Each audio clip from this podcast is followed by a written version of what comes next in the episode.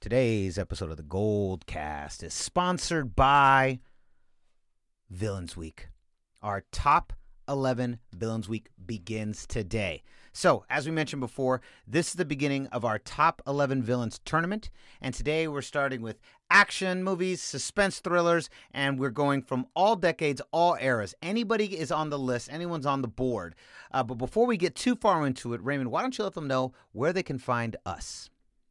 You can always like us on facebook.com slash the goldcast and you can follow us on Twitter at the underscore goldcast and be sure to subscribe to us via Apple Podcasts, YouTube, and Stitcher, all under the same moniker of the Goldcast. Like, subscribe, and comment because we certainly want to get your feedback on what is going to be a very fun episode.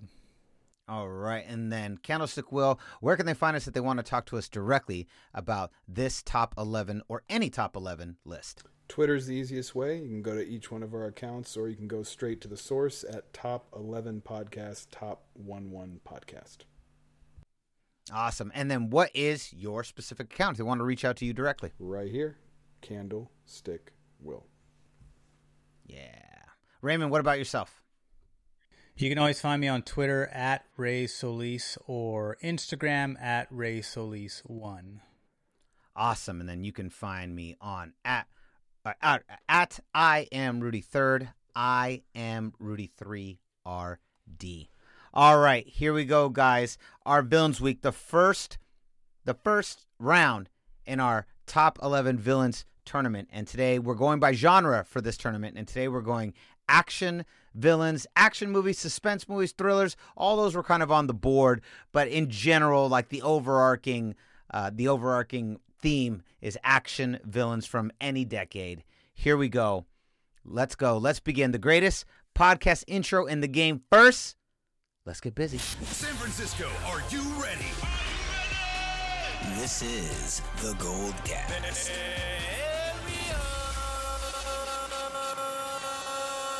Boom! Welcome to another edition of the Gold Cast. We are the voice of the Bay. I'm your host, Rudy Solis III, and with me is my brother, my co-host, Raymond Solis the first, baby. and our esteemed co-hosts. Candlestick Will. Boom! All right, guys, here we go. Our next top 11 uh, podcast is here. Now, I always like to kick this off to you, Candlestick Will. I like when you kind of set us off and set the tone. Let's talk about the overall direction for this next tournament that we're doing. So this is uh, you know what makes movies interesting is when you have the protagonist versus the antagonist and the antagonist is also up to the same level. Um, and that's you know some of the most interesting movies ever made have great villains and they're always more interesting that even sometimes in the protagonist sometimes the movie's even based on the villain. So that's what this is all about is trying to break down who the best are. But it's such an overwhelming task to do it if it was just all movies right now. So it's easier to go by genre and this first genre is you know all the humans. Uh, the action the action movie suspense thriller you know films who are the most evil most vicious most awesome depending on your perspective villains in movie history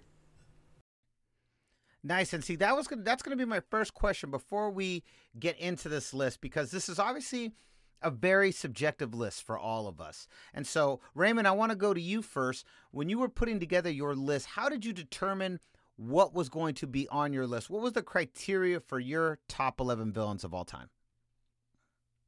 Well, they had to be human because science fiction and fantasy are separate categories. So that was kind of an easy one.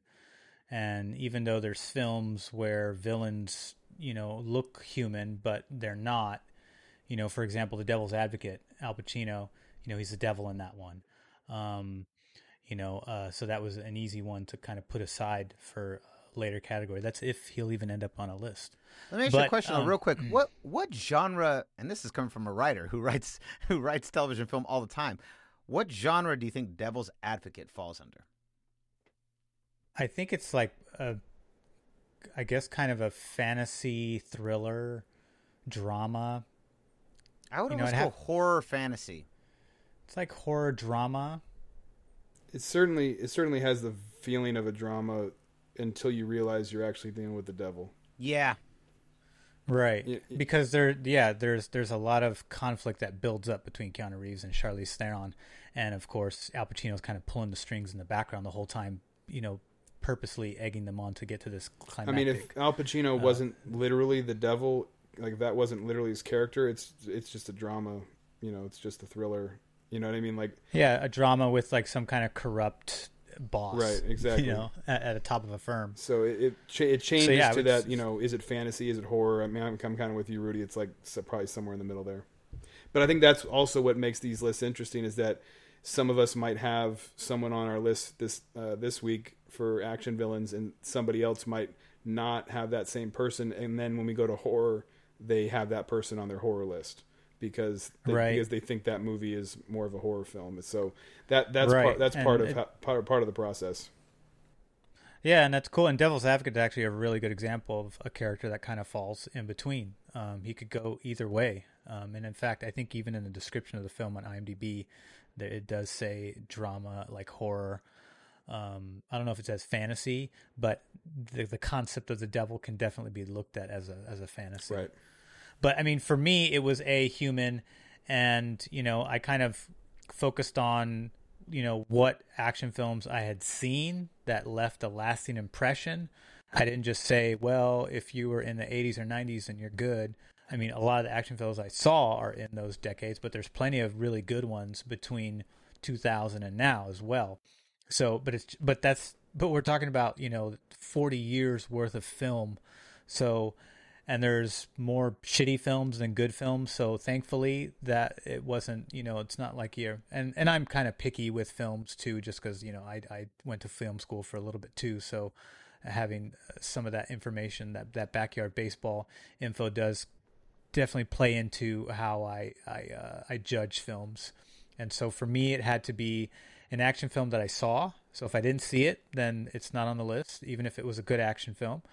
And um, it had to be, you know, a villain that I thought made a lasting impression.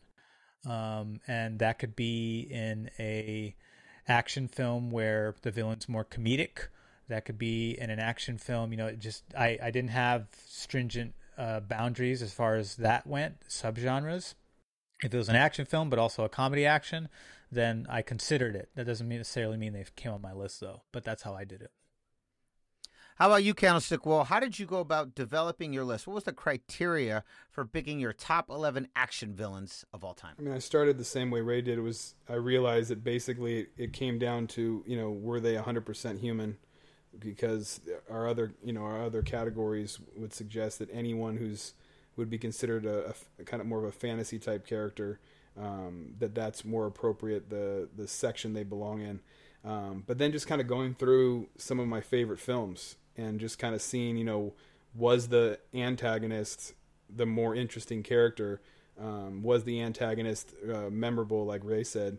And i think ultimately that lasting impression is what it all comes down to anyway because if you don't really remember the the bad guy then why are we talking about him um, but at the same time it's like in some of these cases they were the most interesting character by far in the film.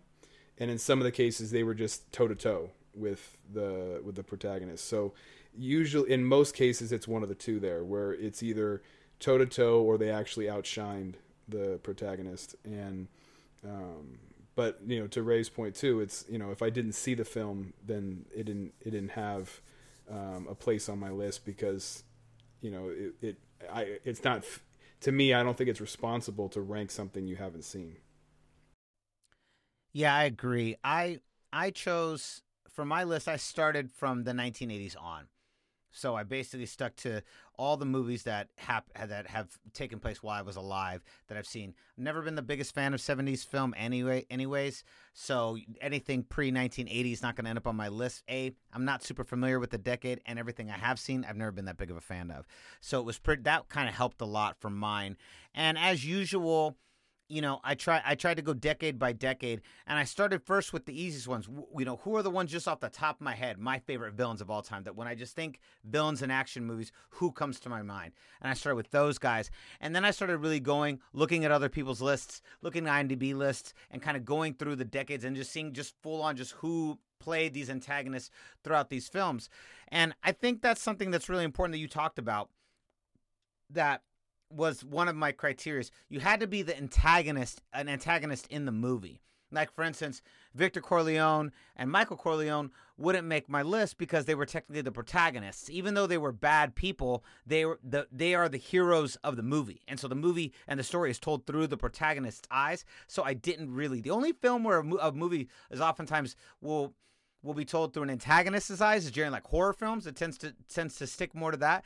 But that was my one thing. You couldn't be you couldn't be the protagonist in your movie. If you were the protagonist and we were rooting for you the whole time, then you you were that took you off my list, my personal list. I tried to make sure I tried to spread it out, tried to make sure I got every decade into the tiers, you know, try to have someone represented from the 2000s, from the 80s, from the 90s in all the brackets, you know, go who who lists, but at the same time, at the same time I kind of do the same thing. I try to go every tier, every bracket that we have who who makes each bracket, but then have the bracket tell a logical story that peaks from 11 all the way down to 1, you know, so that it still gets better and better as it goes along, even if I'm including, trying to include guys from different eras. I, st- I, don't, I don't just put someone from the 2000s, let's say, into the second bracket because I need someone from the 2000s. If, if they don't make it, they don't make it. And in fact, I don't think, I think in my middle bracket, my middle bracket there's well there's one there's no one from the 80s in the middle bracket for instance you know um, but i also thought what made this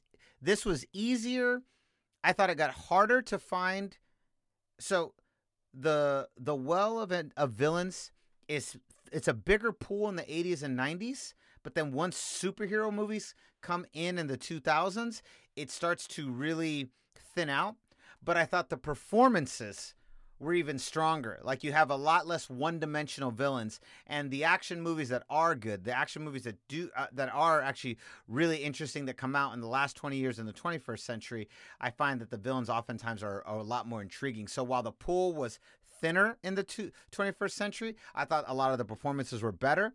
And the pool was a lot deeper in the 80s and 90s, but a lot thinner, a lot, a lot slimmer pickings. Does that make sense? Well, I think that's also the evolution of action films in general. Is that audiences were attracted more to movies where the, the antagonist was interesting and had a more well developed um, character, and it wasn't just some random bad guy that had no real connection to reality um, and just happened to be the one you know holding the gun or just happened to be the one you know terrorizing people. Um, and when producers and directors and actors saw that they you know um, they wanted to pursue that more and writers started writing more interesting characters Mm-hmm.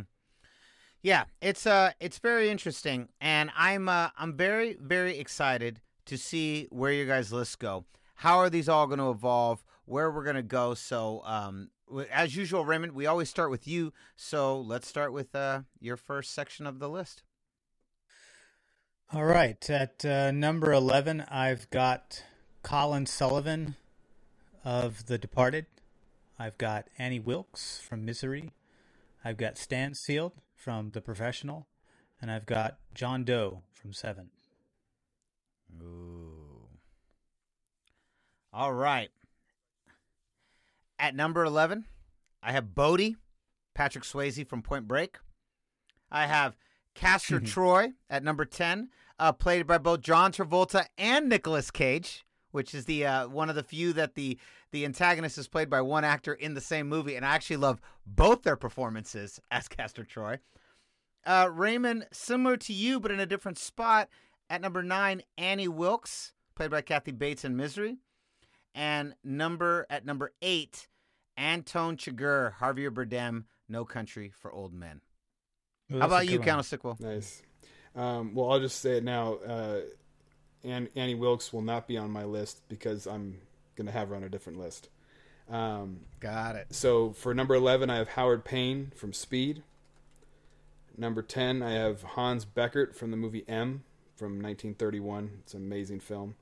Number nine, Anton from No Country for Old Men.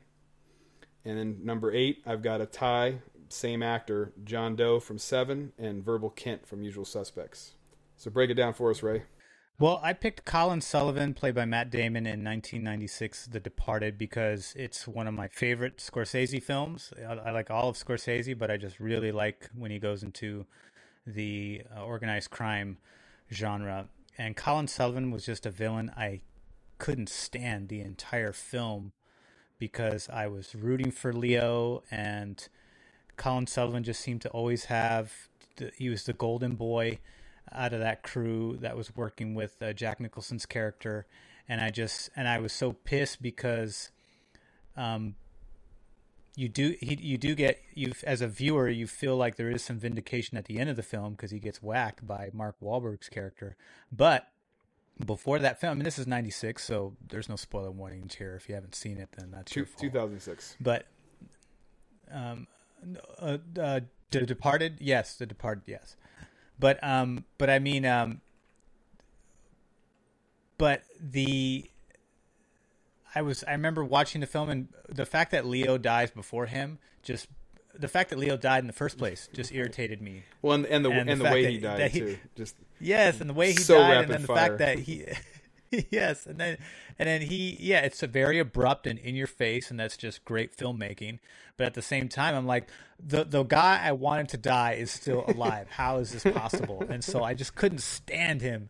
Um, but but it was great. I thought he did a good job. He was he was very charming at times. At the same times, he was a absolute professional liar. He's like the the best of the best liar you could possibly be in that film, and I, I thought he was excellent.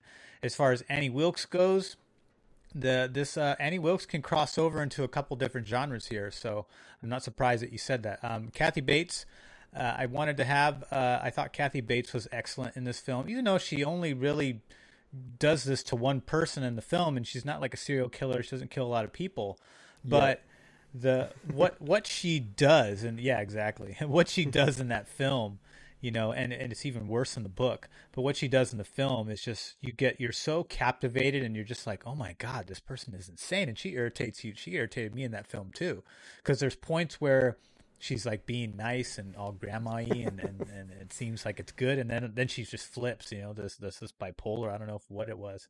It's psychotic that's for sure. But i had to have her in there. I mean and that performance won her an academy award. Uh, i thought it was an excellent uh, performance even though this isn't the top 11 best villain performances. Uh, but I, but her performance definitely made you know it made that role. If it wasn't for that you know she probably wouldn't be on the list and then I have Stansfield, Gary Oldman. Gary Oldman is one of my favorite actors. He's in my top 10 favorite actors of all time. I've, I've watched almost every single film he's done. And uh, Stansfield in The Professional is just a piece of shit. He's a he's a again he's like a he's like a Colin Sullivan, you know. Uh, only he's not working with organized crime, but he's he he's he's just corrupt and he just doesn't give a shit. And he kills a family in the very beginning of the film. He he doesn't kill the the son. One of his one of the other guys blindly shoots and kills the four year old boy but he kills the daughter the mother and the father.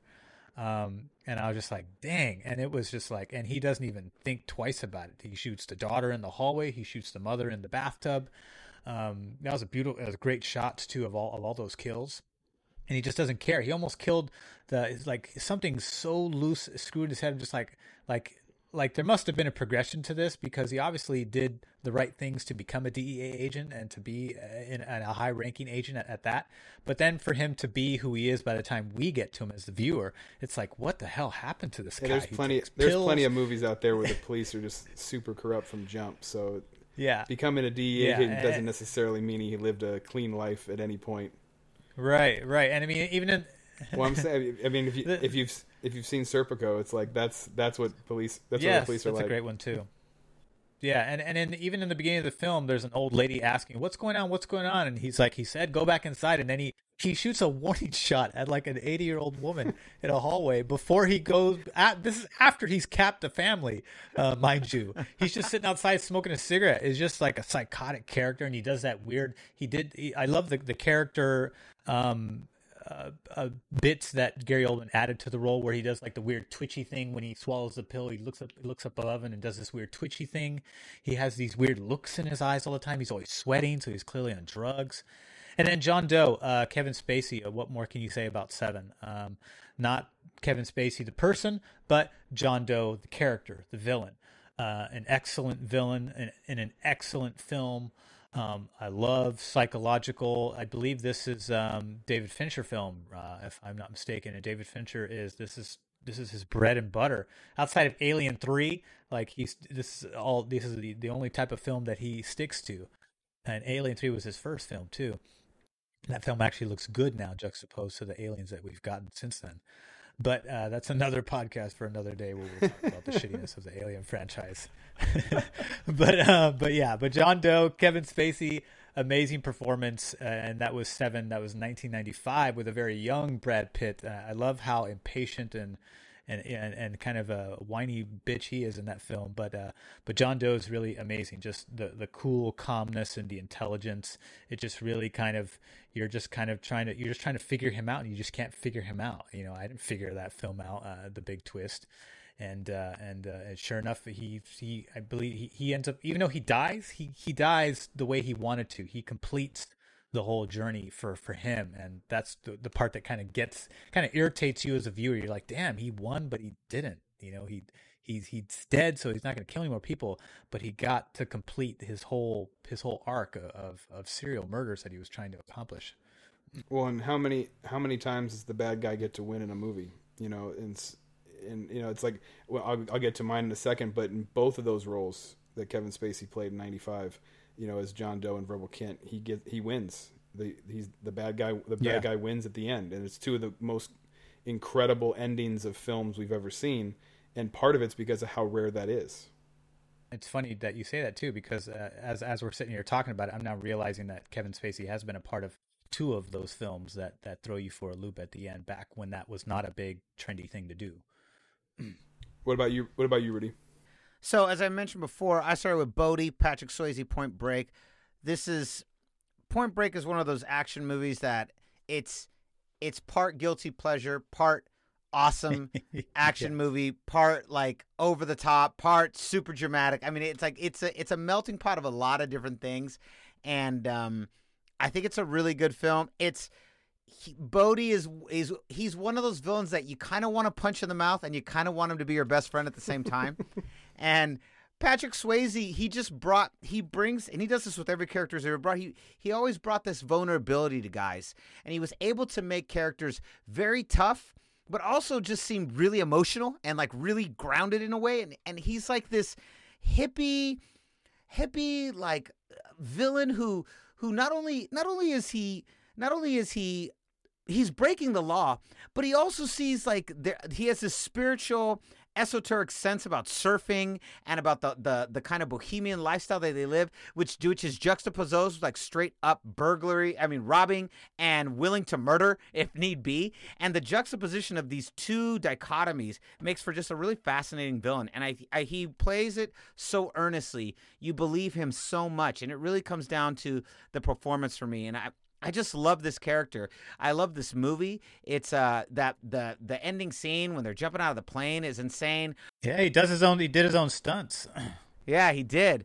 The Most the, the chase through all through all the, the through all the houses. He throws the dog at Keanu Reeves. oh that's my favorite when- part I love that part when he when he finally asks him to go. He wants to go go on that one last wave, and that's how he's going to go out, which is very dramatic. Just a really good film, and uh, I really love Patrick Swayze. And I was like, you know what? I wanted to put him in my number eleven spot because I just thought he deserved to be on the list as, of top eleven action villains of all time. At number ten, Castor Troy from Face Off, John Travolta and Nicolas Cage. I I love Face Off. Face Off is so ridiculous, but action movies, action movies themselves tend to get are pretty ridiculous in the 80s and Well, 90s. and John Essentially, Woo movies tend that to get ridiculous too. yeah, i was gonna say wasn't that a john woo movie he loves that exaggerated action oh yeah.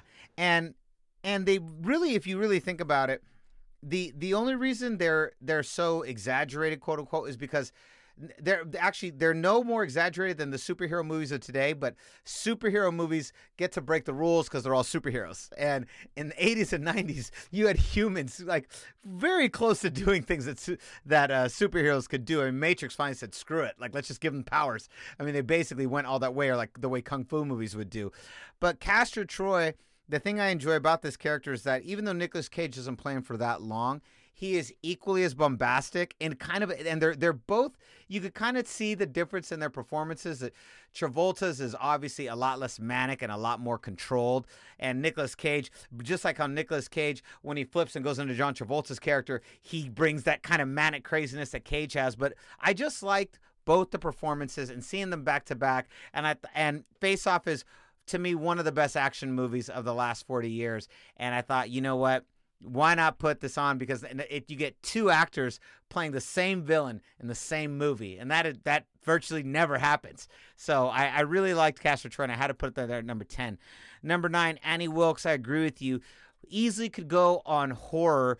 Uh, i decided to put her here because we uh, the suspense thriller aspect of it i think that misery misery you is definitely a horror film, but I think is probably best suited as a suspense thriller, and so that's why I put her here. And plus, it was the only woman that ended up on the list, and I wanted to have one girl on the list here.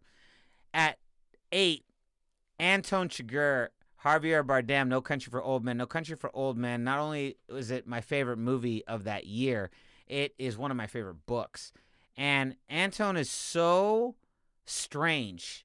He is in in a you know villains oh, most I actually all all great villains are pretty eccentric. That's that's that's just across the board. You know, everyone we've named, none of them are like, "Oh, he's so normal." Like, no, no, there's there's a heavy dose of eccentricity that comes with villains.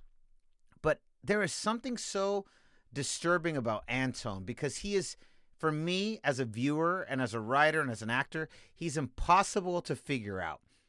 I don't understand like why he flips the coins and why he makes people call their own fate. I, I, don't quite understand. And even though he explains it, he talks about it in the movie, he talks about it in the book, there is this illogical logic to his existence. And, you know, he talks about it, he talks about um you know how he kind of he likes to mess with reality. He likes to step in and and divert reality and and challenge what it is.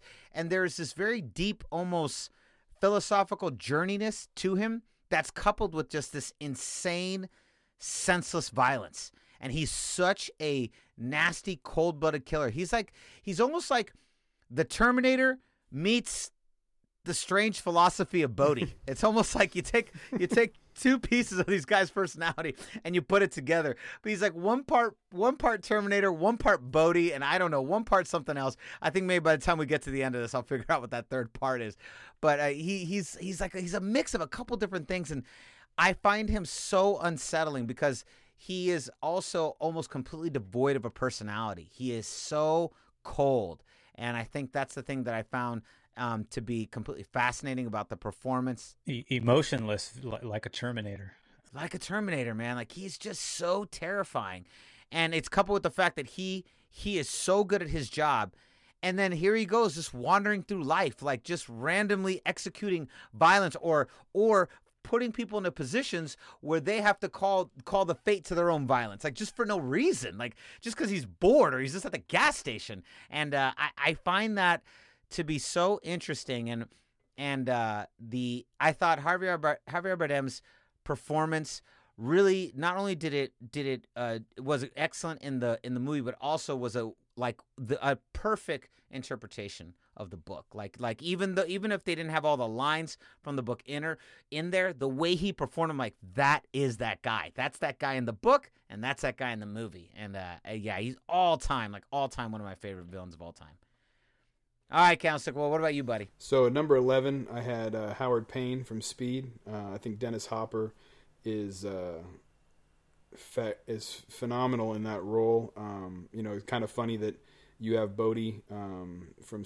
uh, from Point Break and that that movie and Speed are both Keanu Reeves uh, films where they you know he was faced with uh, probably superior actor um, giving a superior performance um, and you know it's it, it's one it's one of those movies where the reason it works is because Dennis Hopper is such a badass and he just he has a plan he's going to he's going to do it and you have no control um, you know when I'll, I'll, get to my Anton comments in a second to parrot yours but you know it's when when you don't necessarily know their motivation, but you know that it's a train that's just not going to stop. Like this is going to happen, and there's no way that the protagonist is going to be able to slow them down. That feeling of inevitability is scary and is intense. Um, and for the majority of of that movie, Dennis Hopper is way ahead of them, and Jeff Daniels and Keanu Reeves are just blind, just hoping they come up with something. Um, because the only reason they're even in the game is because he's allowing them to be by you know contacting them. Um, and uh, so it's he's play, he's toying with them and playing with them um, for most of the film, and I think that's what's exciting about any good action film is when the antagonist is actually in control most of the time. Um, number ten is a throwback to one of the first great films ever made, um, the movie M. There's a uh, there's a, a man out there, you know, murdering children. So it's like literally the most horrible thing you could ever possibly imagine. So this entire town is just completely freaked because every kid, you know, every parent is completely freaked out that there's this like serial murderer on the loose that's going after kids. And this guy Hans Beckert is like essentially a pedophile, but in the but he's a murderer. He's not. He doesn't do anything to the kids. He just kills them. But it's it's this philosophy that, not philosophy, but it's this this you know psychological malfunction that he has where he sees a kid and his instinct is to kill them. You know in the same way that a rapist or a pedophile they see someone and their instinct is to attack them. And it's they don't and and what's what's incredible about the movie is it's one of the most incredible scenes I've ever seen ever filmed where the, once they finally capture him and the whole town wants to basically hang him at, off a, you know off a tree or or you know send him to the guillotine and he's pleading with them. He's like, I don't want to do this. It's something inside my head that's just making me do this. I don't want to do this. But it's literally the most frightening character I've ever seen created.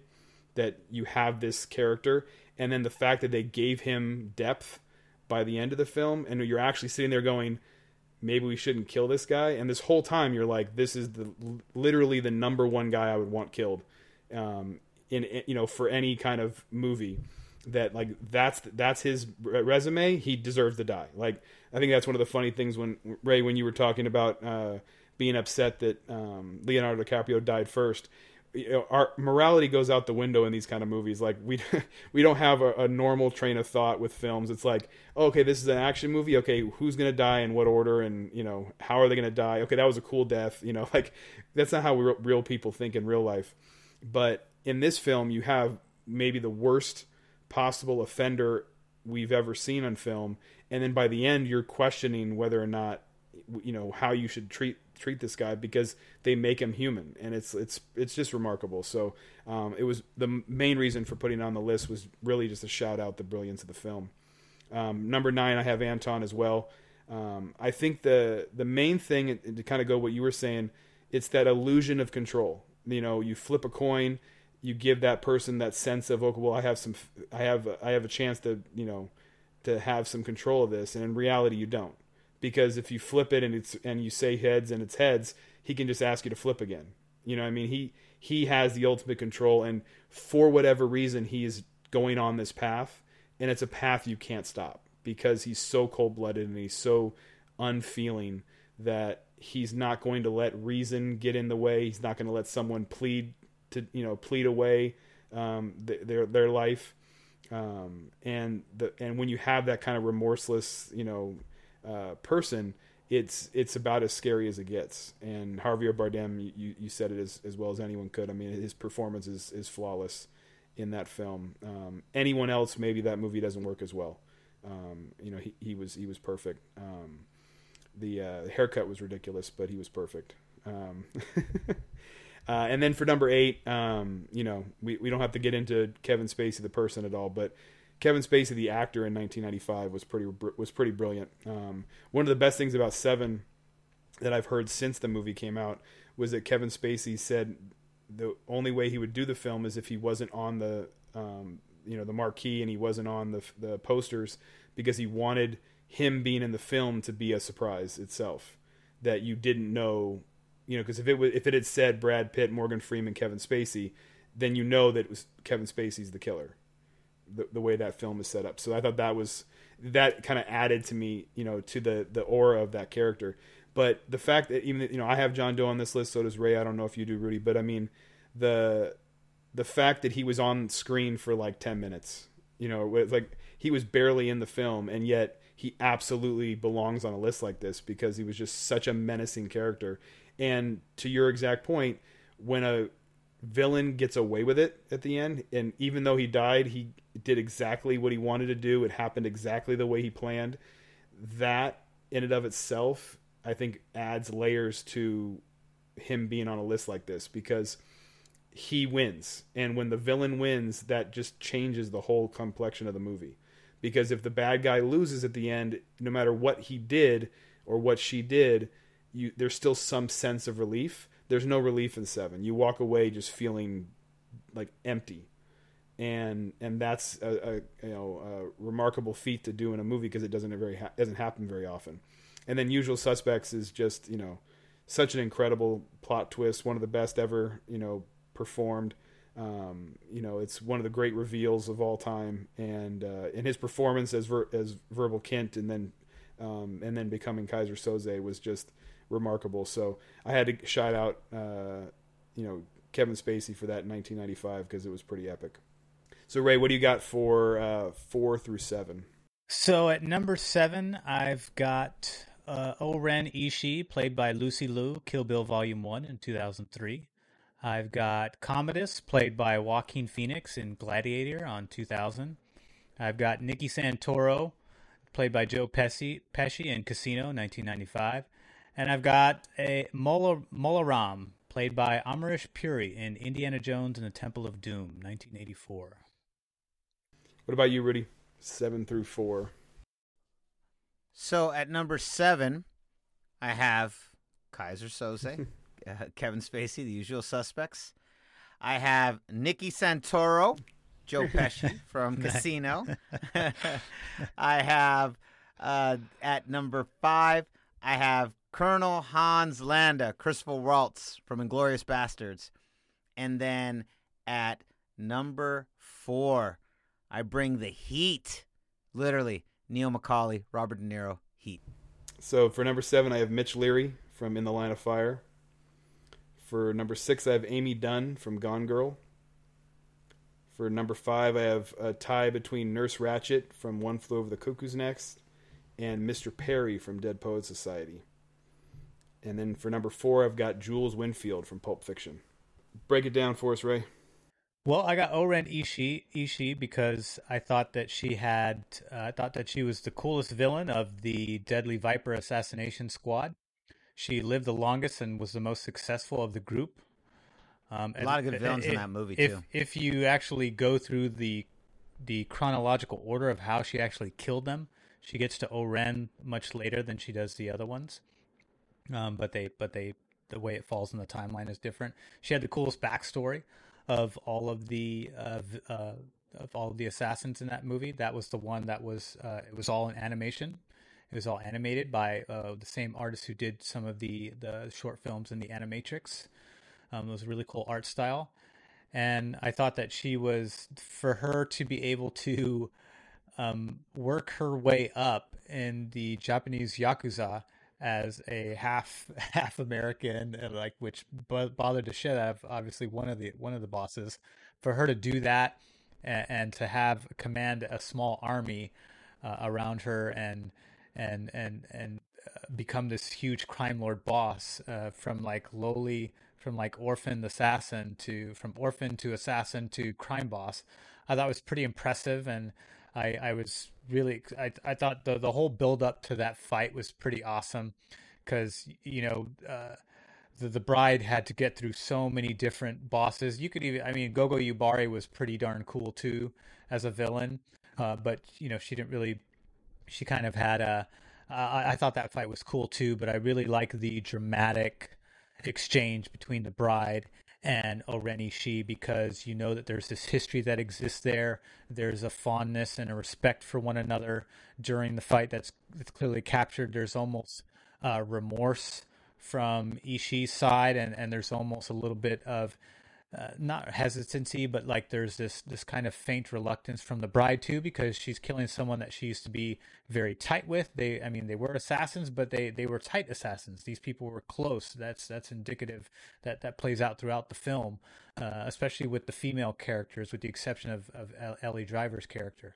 But there, um, the um, all of the cinematography and the fight sequences there are amazing, and I just think that I just thought that she was an amazing one of the most amazing female villains I'd ever seen, and I was not expecting it to, to play out the way it did. And I thought Lucy Liu did a fantastic job. Who, um, you know, I haven't watched a lot of Lucy Liu. You know, it's not someone I follow. Some of the films that she's in, like Charlie's Angels, or I know now she does uh, the Sherlock Holmes series. I don't follow that stuff, but that film, that character stood out to me and left a lasting impression and kind of fell right into, you know, the criteria that I have for action villains. And she's definitely one that sticks out to me. Uh, Commodus, Joaquin Phoenix. This was the first film I had ever seen uh, starring Joaquin Phoenix, even though he had been acting since he was a kid. But uh, I hadn't seen a, a Phoenix since River Phoenix. And now here comes on the scene in this Ridley Scott epic with uh, Russell Crowe at the height of his powers and Joaquin Phoenix just starting the beginning of of his uh, of his career into and, and and doing amazing roles.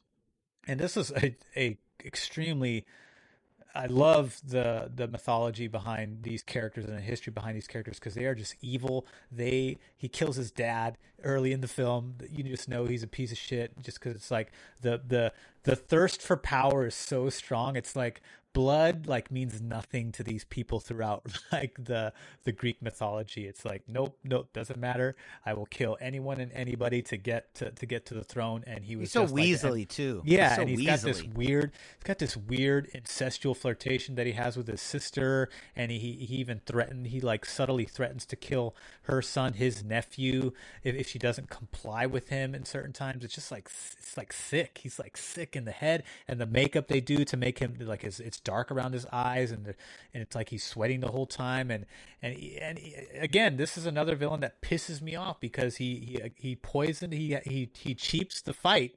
He cheapens the fight with the poison dagger and still gets one over on Russell Crowe's character, and you're rooting for him the whole time. It's like, damn, he's he, even though he's going to get it by that same blade, he still got that jab in before it could end, and Russell Crowe has to die at the end in this tragedy. And you know, and these are they're like Shake, they're very Shakespearean the way those types of films play out uh, with that mythology. And uh, again, it was it was irritating to watch that because it's like, man, he's like he still gets it, and so uh, that's what I loved about that character. Uh, Nicky Santoro, I mean, this is uh, pretty obvious to me. Like Nicky Santoro was the toughest son of a bitch in that film. Ace Rothstein was just you know his best friend from from childhood. You know, Robert De Niro took a a back seat in the toughness in this particular film as opposed to you know Goodfellas when he was Jimmy Conway. Um, so I and I thought Nicky Santoro, the the opening scene where he stabs the guy in the pen, uh, the, the the fact that he's just got this vulgar. I'll break you in a second if you cross me, and he's not like the sloppy, the sloppy hothead that he is in Goodfellas. He's he's thought he's still a hothead, but he's much more intelligent and a bit more, a bit more. Uh, there's more intent behind that intensity when, when he loses his top. He he's he's a smart crook and he's a good crook, and that's why they bring him in in the first place because he's so good and he's crazy. But he just doesn't give a shit, and that's what I love about him. He's just like, man, you love every scene that he's in because it's Joe Pesci. Obviously, just brings that that awesome, vulgar, crass flair that he always brings to those characters. And I just thought Nicky Santoro was so damn tough in that film, and it was just again memorable. And then Mola Ram, from Indiana Jones. You know, this could he could he could almost border into some other some other categories here, but this film is technically labeled as an action adventure. Um, there is no fantasy there, although he is kind of he does have some fantasy fanciful kind of elements to his character, but this uh, this goes back to all the way to my childhood. When I saw this character, I mimicked the heart ripping out thing on Rudy. I ri- I mimicked it on our cousins. It was it was a torture element that I used on family.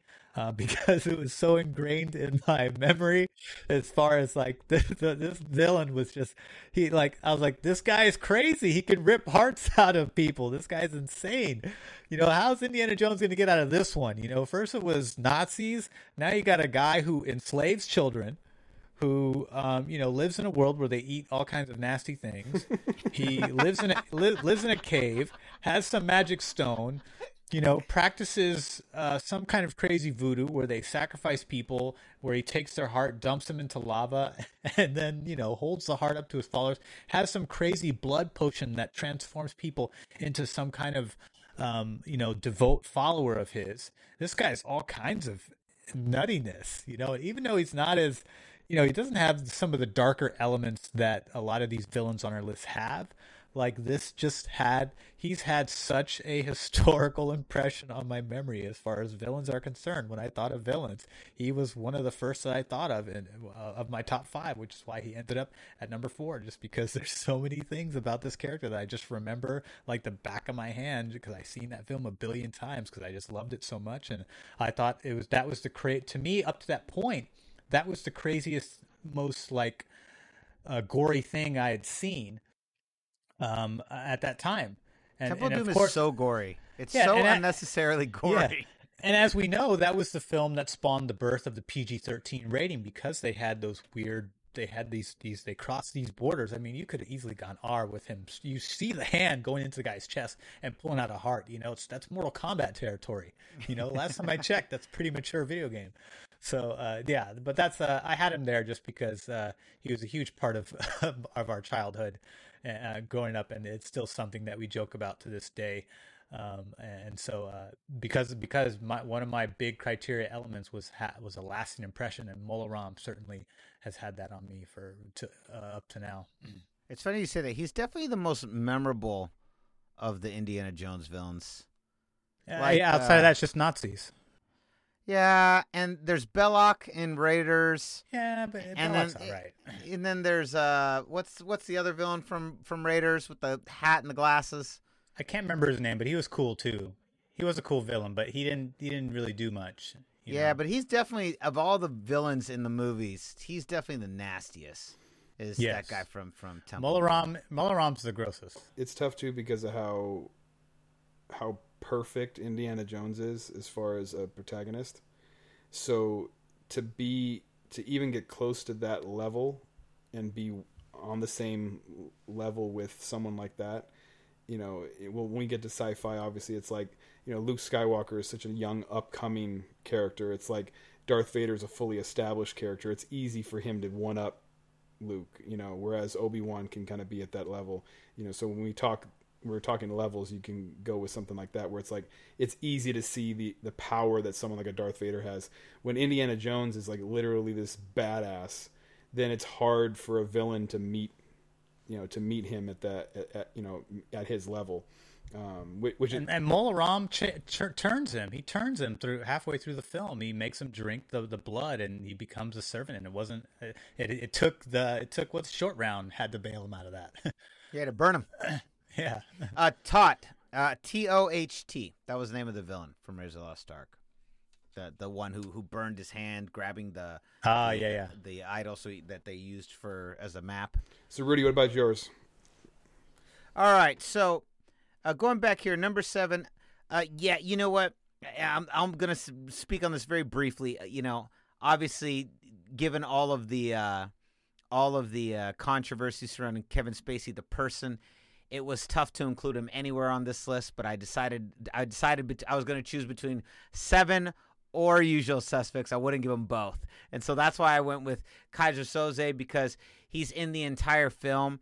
And uh, I mean, it's just man, talk about a doozy. But you guys have all brought up really good points, so I don't want to really belabor the point.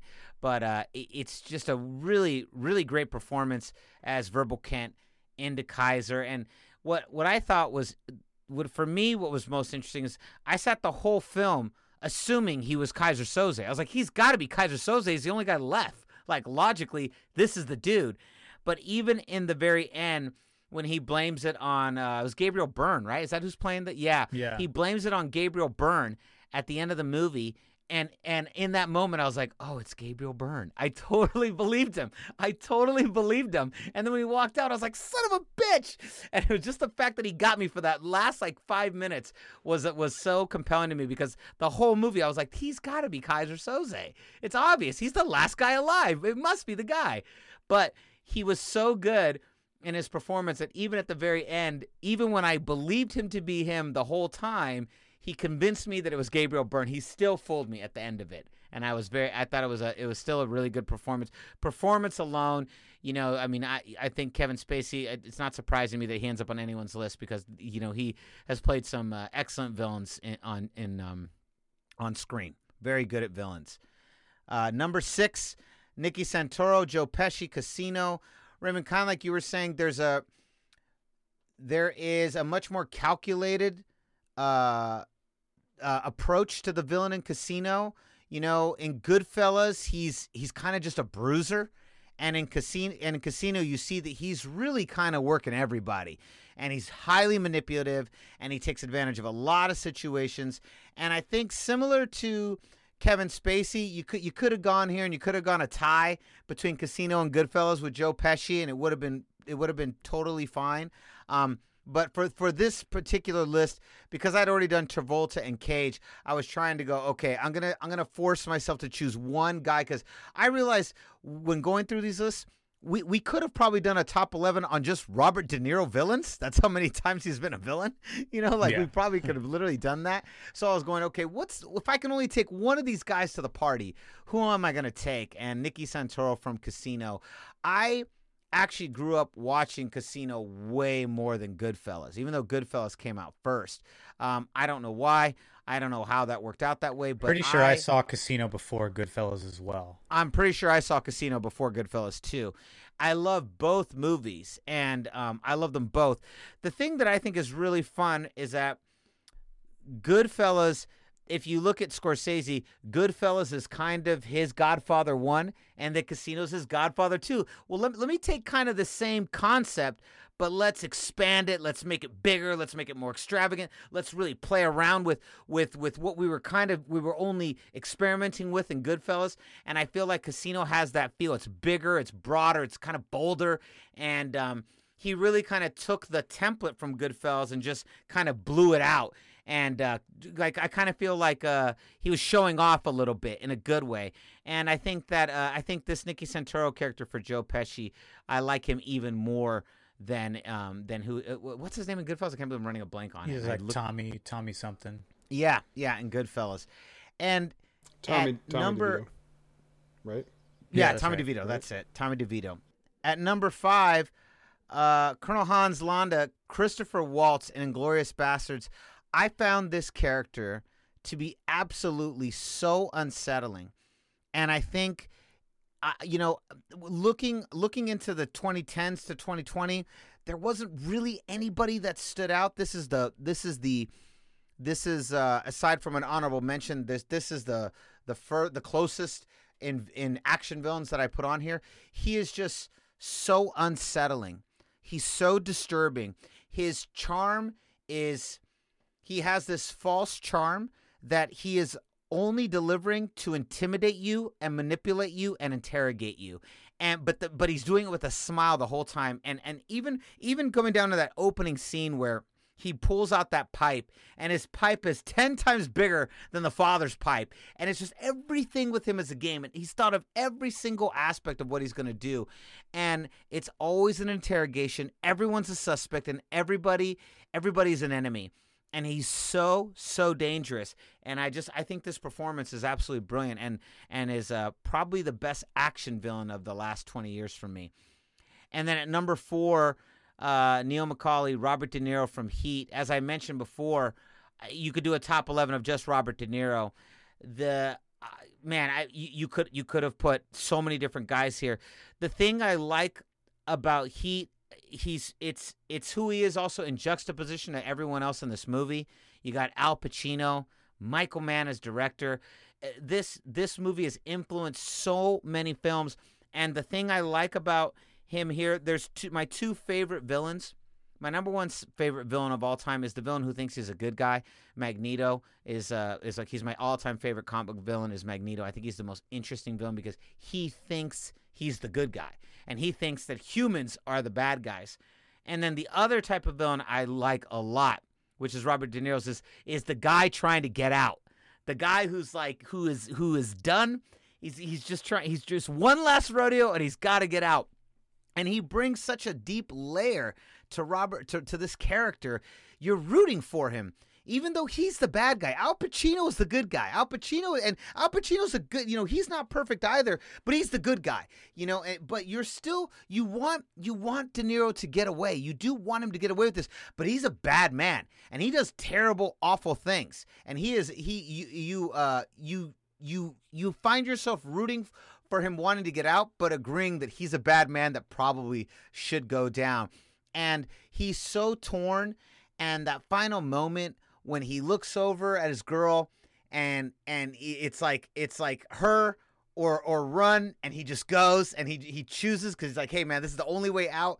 And when he's sitting there in that final moment uh, outside by the by the planes, by I don't know where where do you think he's at? Is he at LAX? Is he at? I it's think gotta be so. LAX, right? Yeah. Maybe they shot it at Burbank. I'm not sure, but uh, uh, but it's he just brings so much nuance and so many layers to that character. It it it, was it was tough. There's so many great Robert De Niro villains, but uh, I I just wanted to go with Heat because it's probably his most vulnerable. I would say the second would maybe be his character from Casino as being very vulnerable. But he there was a vulnerability to him coupled with uh, a very intense level of violence and and a, just a hair trigger no no questions asked he he he will drop you as quick as he has to and uh, he ends up his whole rules he talks about how you know never you know never never keep anything that you're not willing to completely walk away from in a second but it's it's that breaking of that rule is what really does him in in the end and it's just a very nuanced character and uh yeah he like he like breaks it and then goes back to it at, at in the same time too. Like he goes back to get the girl, but then when he when they're at the hospital because he decides to go and get revenge, um, and then he comes back out to join her. Then it's like you that that phrase is playing in my head when you watch that scene, even though he doesn't say anything, but he's looking at her, and you can just hear that phrase that he has with Al Pacino in the coffee shop. You know, if you're not ready to walk away in 60 seconds when you spot the heat, but he's like, I was like, that's what's going on in his head right now, and he's, there's even some apprehension in his facial expression, but he knows he has to do that now because he's he's gone too far. Well, and that's that's every you know everyone that's learned f- how to write from Shakespeare. It's you have to give your characters a fatal flaw, and then they have to go down with the sword because of that fatal flaw. And his his his rules were broken, and when you break your rules, that's it. You know, it's it's the famous uh, you know Omar from The Wire. You man, a man has to have a code, and when you don't when you break your code whatever that code is i mean that's i think the essence of this podcast and our future podcasts on villains is that they all have a code and the ones that live by it the most consistently are usually the most interesting because their consistency is actually im- ends up looking impressive. And and with these characters they're still going to fall most times because they uh, because that code is a flawed code. It's not the way you should live and when you live wrong eventually you get got right? So um you know his his code allowed him to get away with a lot of things he shouldn't have done like rob banks and different things but that code also was flawed from the start and then when he was inconsistent with it it was the you know it was asking to get caught Yeah. And Raymond, going back to your thing about talking about how much you hated guys, uh, Christopher, Wal- Christopher Waltz in Inglourious Basterds is probably the guy I hated the most on this list. I hated his guts. I just wanted someone to blow his brains out the entire movie. God, I hated him. But when so they get much. under and when they get under your skin like that, it's you, it's to go back to what Ray had said at the start. It's you know when they leave an impression, and the, Yeah. impression doesn't have to be a fun one. It, like, it can be a completely frustrating one, and that's exactly why they make a list. Hundred percent, I completely agree with you. All right, Candlestick Will, your turn, buddy.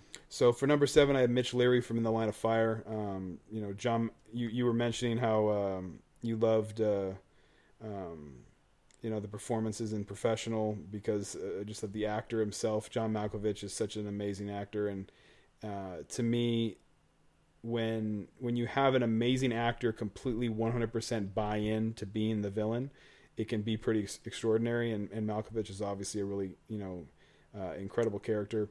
Um, w- one of the most enjoyable podcasts I've ever listened to is is uh, the rewatchables that the Ringer does, and when they did Con Air, that was kind of one of the things they talked about was that you know you have this accomplished actor in John Malkovich completely buying into the bad character that he's playing.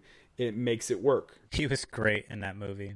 I don't I don't like Con Air very much, but I do I think he's John Malkovich is excellent as virus Cyrus the virus. well, and and so you have this ridiculous premise with a bunch of top flight actors, really, and it makes that ridiculous premise enjoyable and entertaining, even if it's ridiculous or even if it's w- way too over the top.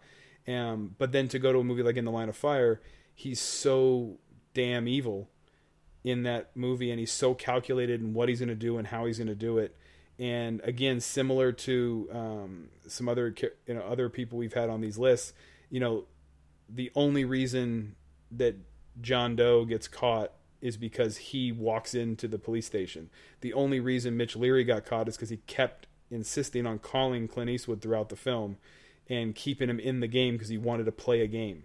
You know, and it's like th- that's to me sometimes the most diabolical, most uh, incredible villains are the ones that they're so damn good that they they actually have to use their ego and their arrogance and and their intelligence is actually what ends up doing them in because they're keeping you in the game as you know is one of the things he he kept he kept saying in that film um, number six i have Amy Dunne from gone girl might be one of the most incredible characters i've ever seen on film especially recently um, it's such a powerful role. Rosamund Pike is just incredible. Is just maybe the most evil woman ever filmed. Um, you know, the, another David Fincher. I mean, he's he knows how to make just sickening characters interesting. Love David Fincher. And um, and and that movie is, you know, insanely underrated. I think um, it's just an absolutely incredible film, and her role is just it's it's one again. I've used this word already in this podcast once, but it I I think her role is just completely flawless. I mean, I think she that was the best performance I saw from a female actress that year. Period. And then from a villain standpoint, I, she was as as strong a villain as I've ever seen. Um, you know, uh, one of our f- favorites, Shea Serrano from from The Ringer, had a villains podcast, and he did a whole episode dedicated to Amy Dunne. And I already was in. I was already on board with you know uh, with that character before that show, and then when you listen to it, you're like, "Yep, she's absolutely one of the one of the worst there's ever been." Um, so she had to make my list. Um, at number five, I have uh, Nurse Ratched from One Flew Over the Cuckoo's Nest, and then uh, Mr. Perry from Dead Poet Society, who is essentially the Nurse Ratched in Dead Poet Society. And one of the most interesting things I ever found out, you know, later in life was that Dead Poet Society is One Flew Over the Cuckoo's Nest. It's basically the exact same film. The way that the the way the kids are in that movie is the way the prisoners are, or the prisoners, the um, the uh, patients are uh, in the mental hospital. Um, you know, Robin Williams and Jack Nicholson are the same character, um, and uh, and so Mr. and Mr. Perry is Nurse Ratched. He's the one that's not letting you know not letting Neil be free and not letting him be you know be the you know be the one that he wants to be and uh, and Chief and the and Ethan Hawke are the same character who'd never speak up and never say anything until the very very end. So even just the realization that those two those two films are the same, those two books are the same, was incredible to me. But it made me realize just why I hated Mr. Perry so much, because that might be the worst father in movie history. Like he was just such a horrible human being, and the way he treated his son was like, oh my god. And then when he and then when he kills himself, and he blames the teacher, it's like fuck you. Like that was it was, it, and and then the fact that he had this that you know Robin Williams has to sit on the knife that Jack Nicholson you know dies basically, um, you know goes into a coma in that film. It's like it's this it's the same thing, right? And so it's that same unbelievable frustration that this guy was trying to bring life into these people's lives, you know, gets destroyed. Um, and so that character is one of the most diabolical characters in, in movie history. Um, and then for number four, absolute all timer, you know, Samuel Jackson is Jules Winfield in Pulp Fiction. Um, one of the most quotable scenes of all time. One of the most just evil, vicious, just cold blooded, badass motherfucker scenes you've ever seen in film history. When he's in that apartment and he's giving that speech, and he's just, I mean, kills a dude without even talking to him. And then it's like what did i break your concentration? I mean every line in that scene that i mean that movie he's great in that movie. That scene by itself puts him on my list. That is one of the most incredible villain scenes i've ever seen. And samuel jackson was perfectly cast in that part. That was absolutely where he was supposed to be in his career in that moment and he hit he hit that out of the park um, with a, a 600 foot bomb over over everything. Um, and it's just it's one of the most and it's, it's, one of the most memorable performances of all time. So what do you got ray for any uh, honorable mention? Yes actually my honorable mention list is almost as long as my actual list just because there's so many guys. Uh, this is in no particular order but I've got uh, Buffalo Bill, aka Jamie Gumb, uh, played by Ted Levine in Silence of the Lambs, 1991. I've got Patrick Swayze as Bodhi in Point Break, 1991. He was actually on my list, but I pulled him off because I thought some other guys uh, belonged there. Although that is a really cool villain. I've got Chong Li, uh, played by Bolo Yeung from Bloodsport in 1988. I've got Cohaagen, played by Ronny Cox, Total Recall, 1990. The guy that won't give people air you don't consider that's a sci-fi movie? Uh, he he might show up on a different list. he's me. in a sci-fi film, but he's not he's not that kind of villain to me. I guess he could fall. I mean, Total Recall is a science fiction film. Um, I've got Bricktop, played by Alan Ford in Snatch, Ooh, 2001. He love had that some one. Amazing lines in that film. I've got Ellie Driver, played by Daryl Hannah, Kill Bill Volume 1 and 2. I've got Neil McCauley, played by Robert De Niro in Heat, 1995, one of my favorite films of all time. I've got The Butcher, played by Daniel Day Lewis, Gangs of New York, 2002. I've yes. also got Waingro, played by Kevin Gage in Heat, 1995. I thought he was an equally impressionable, impressionable villain in that film. He's the one that kind of screws up that whole thing for, for all of those guys. And then I've got Anton uh, Chigurh, played by Javier Bardem in No Country for Old Men, 2007. All right, all right, Rudy. What about you? All right, so at number five, Howard Payne, played by Dennis Hopper for Speed. Yes. At number four, Vincent, played by Tom Cruise in Collateral. At number three, The Butcher, Daniel Day Lewis, Gangs of New York. At number two, Stansfield, Gary Oldman, The Professional.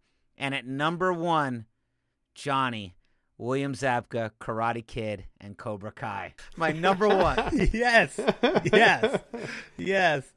John Kreese was on my list, but I pulled him off. I pulled John off. He, he is like just the when you were a little kid, he was the villain. You you wanted yeah, to be him and you wanted worst. to fight him at the same time. Yeah. he was like he was the oh, kid man. villain. When you were a little kid, he was your kid villain because you're like you you you knew you knew every, there was a Johnny in every school. There was a Johnny in every one of your classes, and you were like you, there was always that Johnny. And uh, yeah, he it's not it's not even so much his performance, but it was just I think it's like what he represents for all children uh, raised in the 80s. It's funny too because he's kind of the focal point in the Karate Kid series that's yeah. on YouTube. Yeah, Cobra Kai. The story really revolves around him. Co- yeah, Cobra Kai. Mm-hmm. Yeah, those are those are those are my five. He, he actually had a more impressive arc in that film than than Ralph Macchio did, being able to come over afterwards and give him the trophy and and say he was sorry like that. He actually had more of an impressive arc in that film you know, reali- realizing he had to, he had to over- realizing his uh, coach was an asshole. Yep. What about for you? Um, so I have some shouts out. Um, I love your guys' uh, nominations, by the way. Those were the honorable mention lists are badass, and I have a lot of the same ones. Um, Baby Jane Hudson from Whatever Happened to Baby Jane. Uh, Bette Davis is an all timer for for villains. Mr. Um, Potter from It's a Wonderful Life. That guy was evil as hell. Um, oh. The, uh, I don't know. I mean, I, this is one of uh, Spielberg's first ever films. It was actually a TV movie, but the tr- the truck from Duel was just mm-hmm. absolutely oh, yes. just um, just incredible. Uh, Alex Forrest from Fatal Attraction, um, one of the most uh, evil women of all time.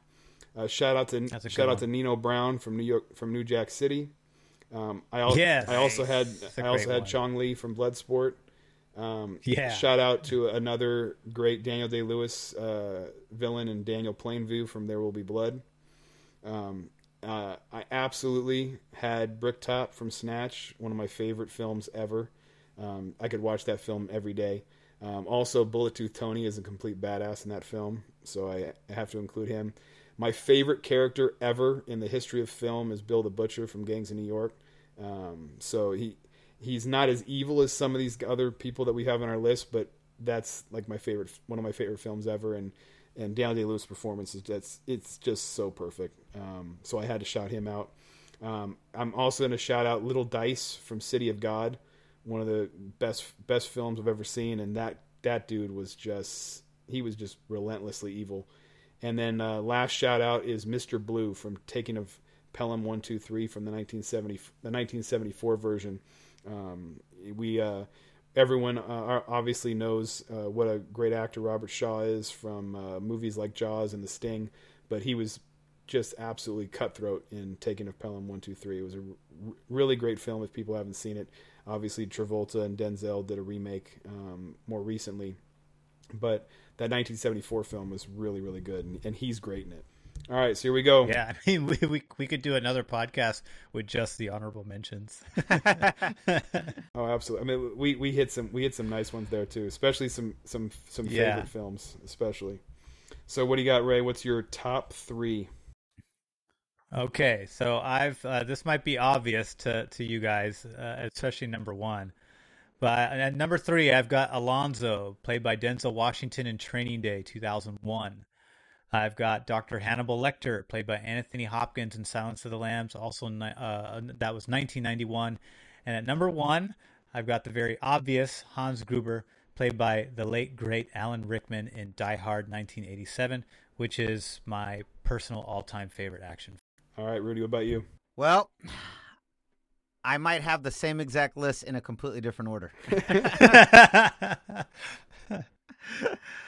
At number three, Hans Gruber, played by Alan Rickman, Die Hard, 1987. At number two, Alonzo, played by Denzel Washington, Training Day. And at number one, Dr. Hannibal Lecter, Anthony Hopkins, Silence of the Lambs, Hannibal, and Red Dragon. Which is, that's insane. I don't know if we've ever had that before. No, Uh, the, the exact same top three, but just all flipped around. We had no dis- we had we had talks about how it was difficult to come up with the the latter half of my list, but we didn't give any indication as to uh, you know what the three would be. Yeah, that was good. All right, your turn, Will. So I'll start this off by I love Denzel Washington. He, I've seen every film he's ever made. Um, he's not on my list. I, lo- I do love Training Day, but he didn't make my list.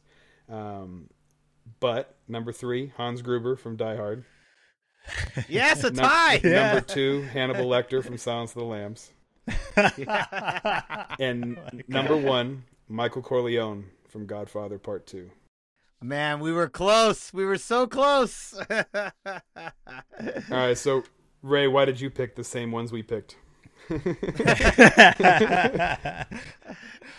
Alonzo uh, was just the the coolest, the coolest uh, crooked cop in Training Day. You you were more captivated by Alonzo than you were Ethan Hawke. Although Ethan Hawke is a great actor and he's a great character in that film, but but you you're just all about Alonzo in this film. You're he he has all the best lines, he delivers all the best lines. He's the one he creates all of the intrigue around what's happening with the cops, why they're doing what they're doing.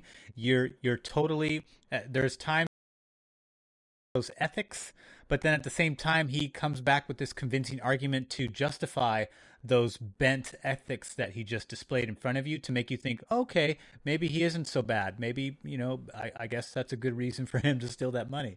And so, so you're you're constantly kind of thrown back and forth, back and forth. Is he a bad guy or is he a good guy? Is he he's a cop that just kind of bends the rules but but all these other cops seem to follow him and respect him a lot too so i guess he's i guess he's on the up and up and then it, it isn't until the very end that you that at least for me in my uh, decision till to the third act when I finally figured out okay this guy's just a, a straight up crooked ass cop um, but but up to that point up to the third act I was on board with him. Just I was like, all right, you got to be a cop. You just got to get some dirt on you. That's all this is, Ethan Hawke. You got to buck up and stop being a little pansy and start to you know start to, to embrace the, the the new cop detective life that you so badly wanted to uh, uh, be a part of and uh, and so but but Alonzo uh, eventually flips the table and you know I you almost kind of didn't want to see him die but at the same time you're just like eh, he kind of goes I mean uh, Denzel Washington was a good guy up to this point and every film I had seen him in up to I don't think he's played a bad guy um, up to the, uh, that film. I could be wrong but at least every film I saw uh, Denzel Washington play, he was always the good guy. So I was I was completely that was a twist within a twist of itself, just as far as, as my perception of Denzel Washington as an actor and what how he usually what characters he usually portrays. So I thought that was a, an awesome uh, role for him to take and not not his usual route. Uh, definitely out of what his, what is clearly his comfort zone is to be the good guy. That's what he's always been cast as. So I thought that was awesome. Uh, Anthony Hopkins, what more can you say about Anthony Hopkins, the actor, but also more so Dr. Hannibal Lecter, who is even more menacing and scary than Buffalo Bill, the killer they're actually trying to pursue. And they're trying to get information from a, a killer who's already captured. But you're more scared of him behind that plate glass than you are of Buffalo Bill. Even though Buffalo Bill is really scary, Ted Levine does a terrific job. Ted Levine was also in Heat. He was one of the cops in Heat too, by the way.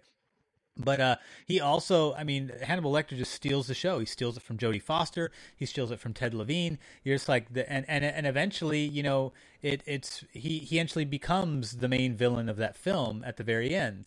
Um, you know, w- w- when he escapes, and and I thought that that was just a, a brilliant just a, a, brilliant pacing in that film, a, a brilliant build up to what that film is, and the, and the, character. Just and even in the other films, even though I don't like the other films as much as I enjoyed uh, Silence of the Lambs, even though they, they've got some great moments in them too, you get to see a little bit of some slightly different shades of Hannibal Lecter, where he's he's he's kind of less he's he's being that less like he, there's there's less conversations of him showing his intelligence and kind of him doing these weird sort of riddles to to to Jodie Foster's character, and it's just more him kind of you just see him in action and seeing all the crazy things that he can do to people because he's got this he's just an insanely insanely intelligent but also insanely insane. Right. So but uh, but um but uh, Lecter is just uh, that's just I can watch that character whenever that film's on. I'll turn it on no matter what point it is in the film, just because I'm like, oh, I can't wait to get to to the Hannibal Lecter scenes because those are my favorite scenes in the film. And then Hans Gruber, um, Alan Rickman is one of my favorite actors of all time. He I put him right up there with Gary Oldman, um, and, and Hans Gruber just I, I thought this was just to me Die Hard is one of the greatest action films of all time because it was like to me I saw John McClane Bruce Willis is just a normal ass dude. He wasn't an Arnold Schwarzenegger. He wasn't a Sylvester Stallone. He wasn't super ripped. He was just a normal guy uh, from from L.A. that was in New York, or was it the was it the from reverse? from New York and L.A. He's from New York in L.A. That's right, and he was up against Alan Rickman, who's just intelligent, this extremely intelligent guy, very witty, very funny. He's very funny in that film. Um, Alan Rickman, I, I, I, actually enjoy every character he's ever played, uh, whether it was Harry Potter or Hans Gruber or even in Love Actually, uh, the, the the cheating husband in, in Love Actually. I thought he was funny in that film too. But but Hans Gruber is just I enjoy the Hans Gruber scenes more than I do the, well, I would say it's a two way tie because because Bruce Willis does a terrific job with all the John McClane scenes. There's some awesome scenes there, but at the same time, uh, Hans Gruber steals every scene that he's in. Even when he comes face to face with John McClane and he tries to trick him by flipping his accent a little bit, um, it's just amazing. Uh, but I, am going to stop there because I don't want to take away all of the all of the cool uh, the cool memories of, of my Hans Gruber experiences since we have all got Hans Gruber on our list. But but yeah, I had to put Hans Gruber at number one. When when we first thought of this list, uh, you know, he's the first guy that came to my head. Yeah, absolutely. What about you, Rudy? So I have him at three. He was the first guy that came to my head too. Um, all three of these guys kind of representing different eras: '80s, '90s, and then the double the double O's. And uh, the reason I put Gruber at number three, um, a I, I easily I think I, he could have been at one and it would have been fine too. I do think he's edged out just performance wise slightly by the other two guys. But the thing about Hans Gruber, Raymond, to kind of yes and you what you said, Bruce Willis is a completely normal guy. And Hans Gruber kind of looks like a completely normal guy too. Looks like a Wall Street businessman. yeah, like, and he comes and he, you know, again, I, I we talked about this before. Another guy who, who plays real Weasley. He's a real Weasley character. You know, when he appears uh, um, in front of Bruce Willis and John McClane in Die Hard. And but the thing about him is that he's so understated. He could have been any one of those employees. He could have been anybody in that in that building. And similar to Bruce Willis, this movie, and I think it's one of the reasons that what what makes this movie so uh, so enticing from a visual perspective is that these guys, uh, what's his name down at the bottom? Uh, oh my god, I can't believe I'm running a, a, blank on his name. Uh, what's the co- who's Argon? the- Oh, yeah, uh, no, no, the the cop, uh, Reginald co- Johnson. uh, Yeah, yes, Reginald- yeah. E- Everyone in this movie, the casting, they all look like normal people. And you know, if, if you look at Schwarzenegger movies, Jean Claude Van Damme movies, you look at Sylvester Stallone movies, half the time nobody looks normal. I mean, these guys, they're huge. The girls are super hot. You know, like everyone looks like a model or a bodybuilder. You know, and then and then Die Hard really flips the convention and and the casting is actually a much more modern approach to casting where it's like every one of these people looks like normal people and the thing about Hans Gruber is aside from him being so menacing is he does he looks completely normal and he's the perfect mirror image to Bruce Willis's John McClane. And I think that's what makes it really work and why he's so appealing. And you see so many different shades of him and the way he's kind of able to put on so many different faces to uh so that he can adapt to whatever situation he's in and win in whatever situation he's in. And he's got the same he's got the same sarcasm as John McClane does, only as the villain. Yeah, yeah, he's just as sarcastic. He's just as snarky and rude and, and a little cynical about everything. He he really is a mirror image of John McClane, and it was just it's excellent casting, excellent acting, and excellent writing. I mean, the writing in that movie's insane. It's ridiculous. Number two, Alonzo Denzel Washington. Uh, I think I think what edges Hans Gruber out just a little bit, and why I went with these final two guys is they both have one thing in common here: is extreme, extreme high levels of intensity. The energy coming off of, of Alonzo, and he's the exact opposite of Lecter, right? Lecter never moves. Lecter's very still. But the eyes, the eyes he's giving you, the look that Lecter gives you is so terrifying. And Alonzo, it's the same thing, but it's different. It's that emotional, he's a he's a he's a bull in a china shop the whole time. And you always feel like he's gonna snap. And you're right. It's like he he he almost wins you over for most of the movie, but then he just keeps going a step too far, a step too far until it finally just boils over and he just goes to the point of no return. Um, but I loved the performance of this. I love this is probably, in my opinion, outside of maybe X.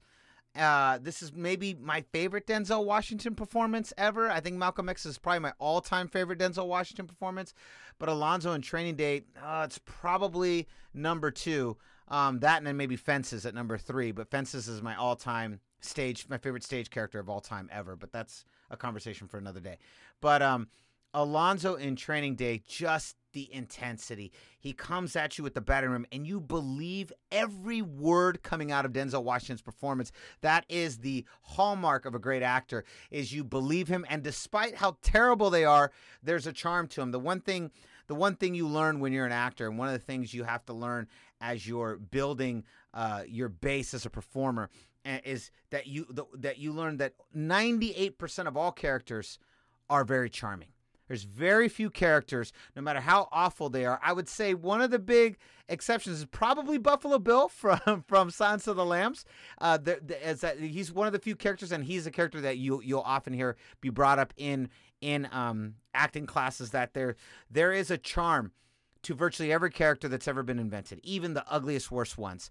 And and and the the the best and hardest thing to do as a performer is to still engage and make people want to go down this journey with you, even when they hate your guts, you know, and they think you're the worst person ever. And uh, I think Denzel's ability to convince you that he's right, even though when he is just a complete he's just an evil, evil fuck who has just allowed his superiority and this position to just take him to places to us, uh, uh, to these delusions of grandeur that um, have completely corrupted him as a person. But you, he convinces you as an audience member that he might be right. And uh, and and still, even as he's going further and further and further, you kind of just want him to pull back, but you're still you still kind of see want to see what he's going to do and it's uh, I- think that the if I was gonna go performance versus performance, and it was kind of the thing, it was like I think I like Die Hard overall as a movie.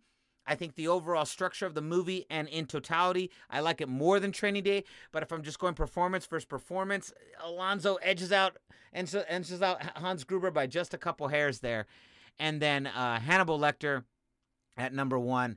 I think he's probably the greatest action villain of all time. Uh, you know, I think uh, I, I, Wow. will- I don't dis- I don't disagree with any of your guys' lists on who your final three are, but Anthony Hopkins in this performance, uh, these were the two guys that ca- popped into my head: Hans Gruber and Hannibal Lecter. I'm like, well, these are the two guys by which all all action villains are judged upon. You know, these are probably the two biggest guys, and I think Hannibal Lecter's performance as this character, he is he's in the movie for a total of 15 minutes. He's only he's he only is in the movie for 15 minutes. That's all he's in the movie for. And it's spread out across this 2-hour film. He barely moves. He's smiling most of the time and he he only and even when he attacks you see one bite and then you see hit him hitting off hitting off camera. But that's really about it. When you compare him to to how much screen time Gruber gets how much screen time Alonzo gets how much screen time all these guys get compared to what Hannibal Lecter what what Anthony Hopkins is able to do with 15 minutes smiling and barely moving. And it is is in my opinion thoroughly the most in the most horrifying and uh, horrifying character that wasn't from a horror film. You know, and some people have labeled Science of the Lambs as a horror movie. Uh, I don't agree. I think it's a, a suspense thriller with horror elements, but I, I also don't believe that Die Hard's a Christmas movie. You know, so uh, How uh, dare you? know, I don't. I I don't think Hannibal. I don't think uh, Silence of the Lambs is a horror film, but it is definitely, definitely a really intense thriller. And he, if you really think about it, when you when you compare these others, and you go, this this is a character we're still talking about 30 years later. And he existed in that first film, and and and and you know, I would say 75% of the people that have have watched watched Anthony Hopkins play Hannibal Lecter. They saw him in Silence of the Lambs, and and they maybe saw Hannibal. It didn't seem like anybody saw Red Dragon, but the fact that he was able to create such a memorable performance out of 15 minutes that 30 years later we're still talking about 15 minutes of film. And and and he's in all of our top threes as as one of the three greatest villains of all time. 15 minutes. That was all 15 minutes barely moving and smiling most of the time. That is fucking crazy to me. That is like that to me he's a masterclass in performance acting. And uh i have to give it to him. But but you know, if we do this this next week, I might have you exactly the same as you, Ray. Maybe Alonzo, Lecter, Gruber, all these guys. I, you know, even Michael Corleone. You you can't argue with any of these guys' performances because this is uh this these this is definitely you're looking at uh, some Hall of Famers here. So, uh, Candlestick Will, let's go to your list. Let's talk about your your same guys as us. Well, you know, I, I think the fascinating thing. I mean, we talked. To, you, you just you just brought up how little screen time Hannibal Lecter has in Silence of the Lambs. I mean, he basically is. it might be the shortest stint ever for a Best Actor. Um, you know, it, he should have won Best Supporting Actor by definition of his screen time, but he was so damn good he won Best Actor. I mean, I think that's that's the definition of you know of being an incredible performance. Um, when it, if there were rules that they had to follow, he could, wouldn't even have been eligible for Best Actor um, because of the lack of screen time. Um, the the other thing we haven't mentioned yet, though, Hans Gruber's character Alan Rickman, that was his very first movie. Which Yes. it, it Yeah. wasn't his first like acting. It wasn't his first acting performance. Obviously, he was on stage and was a very accomplished uh, stage actor, which is why they they saw him, thought, oh, that that would be a great you know great person for this role. But the fact that you have a, I mean, Die Hard is forever underrated because so many films for the rest of time will base their plot around what Die Hard did. That they want to have a normal protagonist be in the action film. They want to have an intelligent, you know, antagonist go head to head with them. And add humor, add action, add suspense, and do all the things that all good films do and do it all together. And put everyone in a life or death situation where it's, you know, one versus one, even though they both might have teams of people. It's really just one versus one, right? And you know, FBI is over here, and his his his crew's over here. It's really just who's going to win between John McClane and Hans Gruber. And ever since that film, people are trying to write the next John McClane and the next Hans Gruber in their film. Um, and so, to me, the the template that Die Hard created um, is what makes that such an underrated film.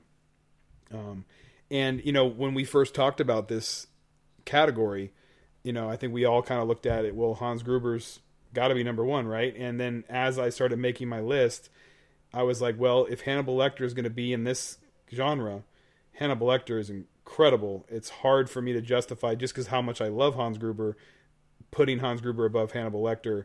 And then for the same rationale, once I decided God, Godfather was going to make my list, Michael Corleone has his brother killed.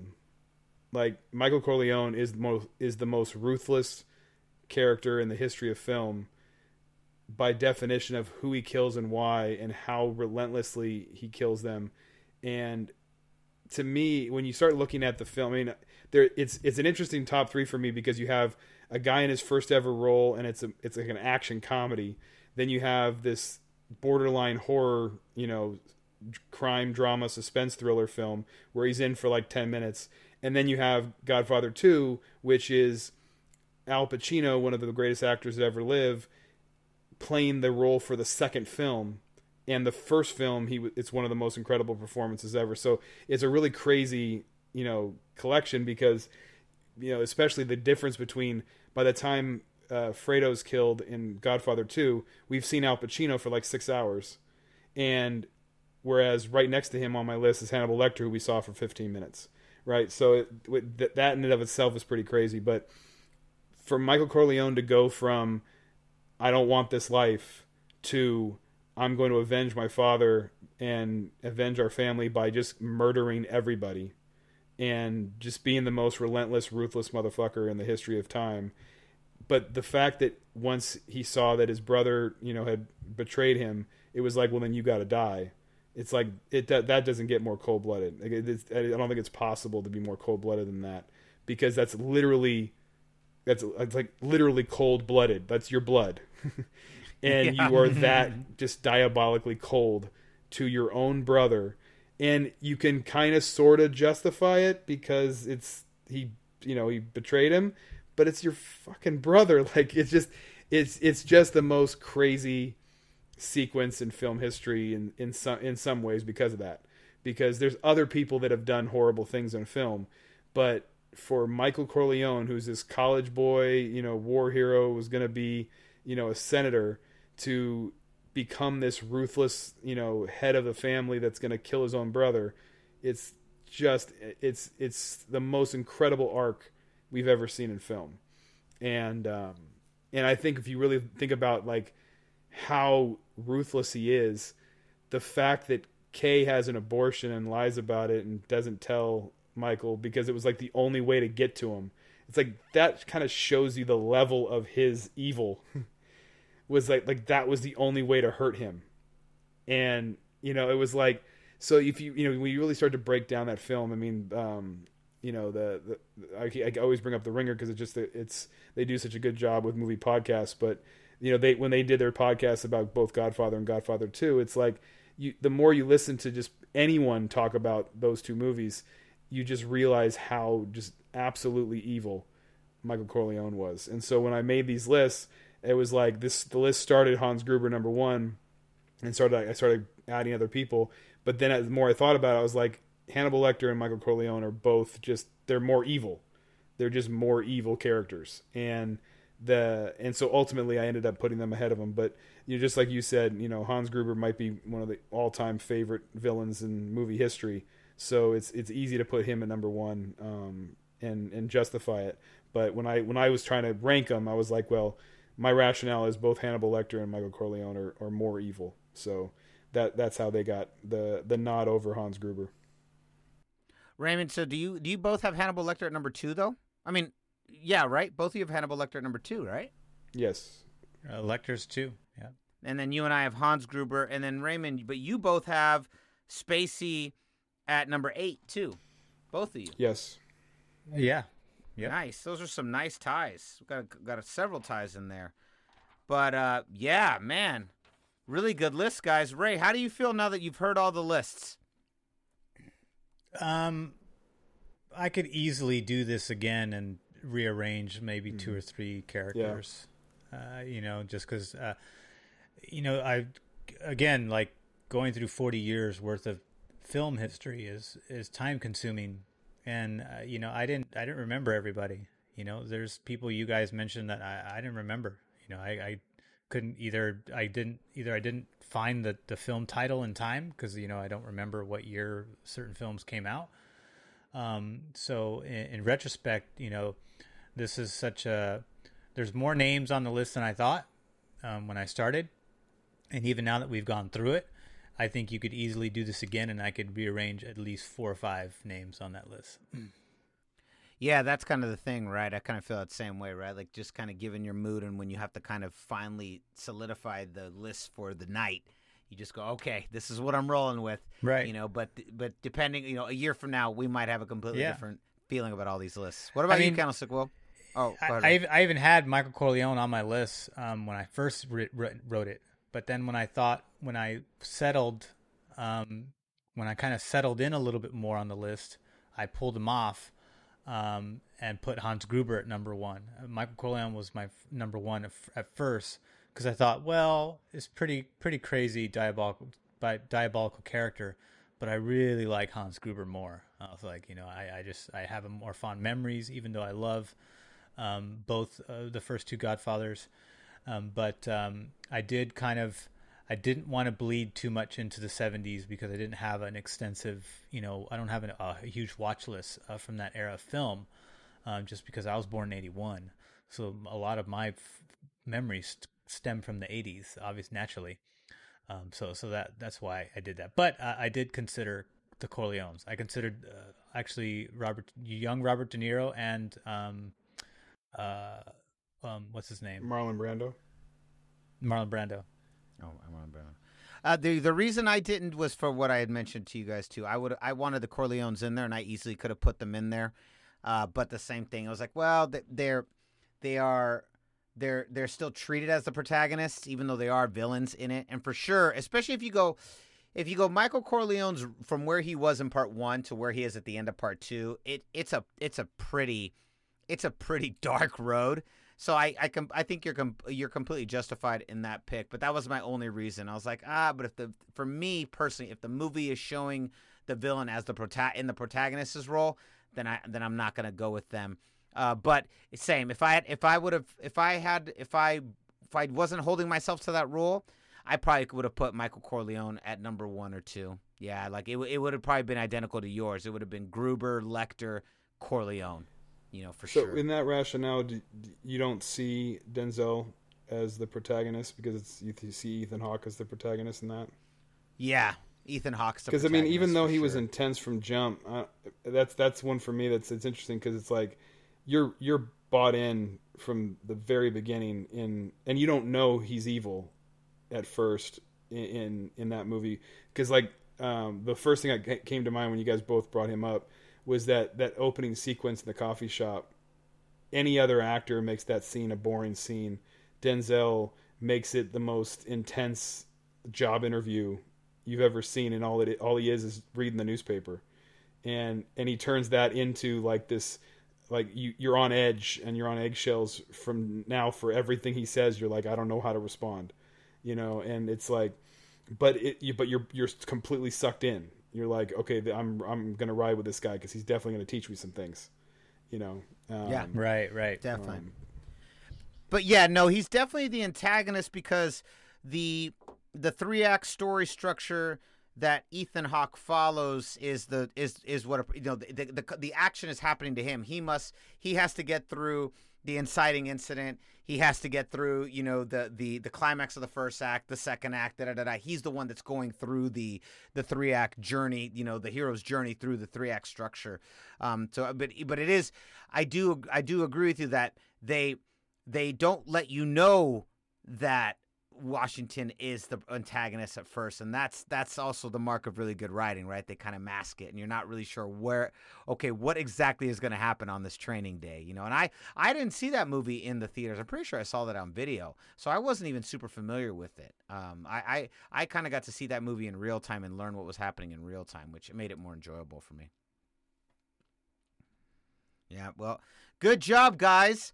Uh, next, Candlestick Will let us know, let the audience know what is going to be the next round on our top 11 tournament. What's the next group of villains we're going to be we're going to be competing with? So the the the order as as I have it, and you know we can we can always tweak it if we need to, but um, I have the top 11 superhero villains um, on deck, and then in the hole would be the top 11 sci-fi fantasy villains, and then the fourth uh, um, the cleanup hitter would be the top 11 horror villains.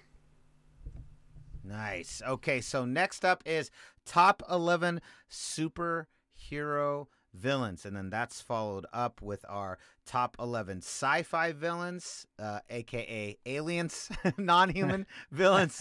And then top 11 horror horror villains, which are half half human. We're not. No one's really sure sometimes. No one's really sure where those guys fall under. Are we gonna. Are we gonna fuse uh, fantasy and sci-fi together? I think so. Yeah, I would. I would think there's so many superhero movies at this point that basically anything that's anything that doesn't categor anything you don't categorize as superhero would then fall under sci-fi fantasy.